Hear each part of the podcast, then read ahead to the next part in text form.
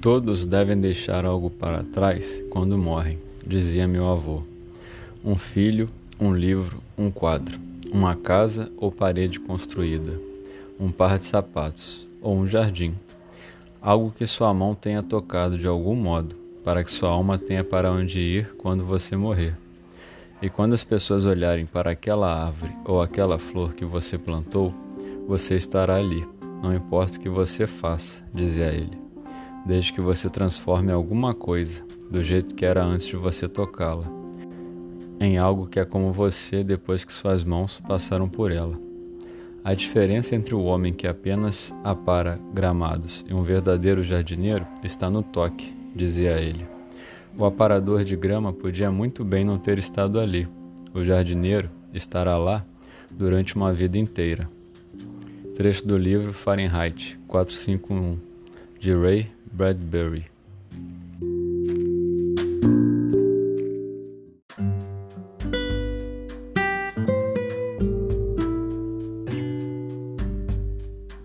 Olá, meu nome é Vinícius Carvalho e você está ouvindo o podcast Caminhar.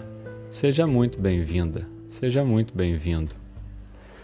Somos seres sociais, seres que apreciam a companhia de outras pessoas e também de outros animais. E de forma consciente ou não, vivemos da melhor forma que podemos. Aprendemos muito na infância, com nossa família, amigos, escola e todas as histórias que vamos escutando e experiências que vivenciamos ao longo do tempo. Tudo isso ajuda na formação de quem somos e aos poucos nos vemos como seres únicos, dotados de características semelhantes aos demais, com desejos, medos e aspirações como os outros à nossa volta mas tem coisas que somente você pode fazer. Ao ler este fragmento do livro Fahrenheit 451, em que se observa a ideia de legado e responsabilidade, um professor, por exemplo, pode transformar a vida de várias pessoas com seus ensinamentos, ainda que não tenha um livro, filho ou tenha plantado uma árvore, diferente de um artista, que pode produzir obras como livros, quadros, esculturas, músicas que o eternizarão, dependendo de seu impacto na sociedade em que viveu. Todos, de um certo modo, afetarão a vida positivamente ou não dos demais. Serão responsáveis por transformações das quais nem sequer tenham conhecimento. Como dizia a Madre Teresa de Calcutá: "O que faço é uma gota no oceano, mas sem ela, o oceano seria menor." Lembro que quando li o livro Musashi de Eiji Yoshikawa, numa das passagens do livro, Musashi, ao observar um corte num galho, vê ali toda uma arte, uma habilidade, que ele nunca havia visto em outro lugar. Ali, ele percebeu se via a essência de um homem muito habilidoso no manejo da espada, coisa que passaria despercebida pela maioria de nós. Para alguém que estava atento e desperto, não passou pelos sentidos de Musashi. Acredito que todos somos capazes de demonstrar em todos os nossos atos a essência do nosso ser. A vida que vivemos é a vida que temos, desejado ou não, alegre ou não. Nossos planos e ações dependem muito mais de nós do que se imagina.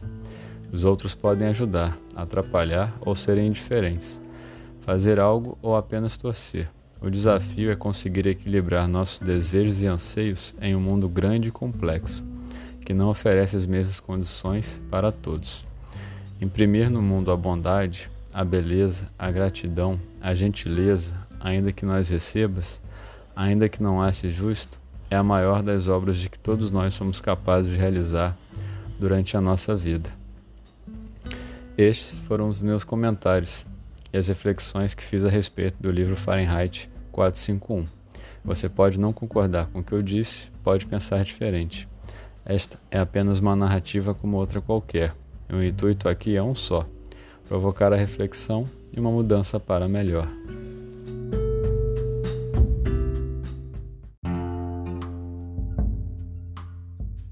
Termina aqui mais um episódio do podcast Caminhar.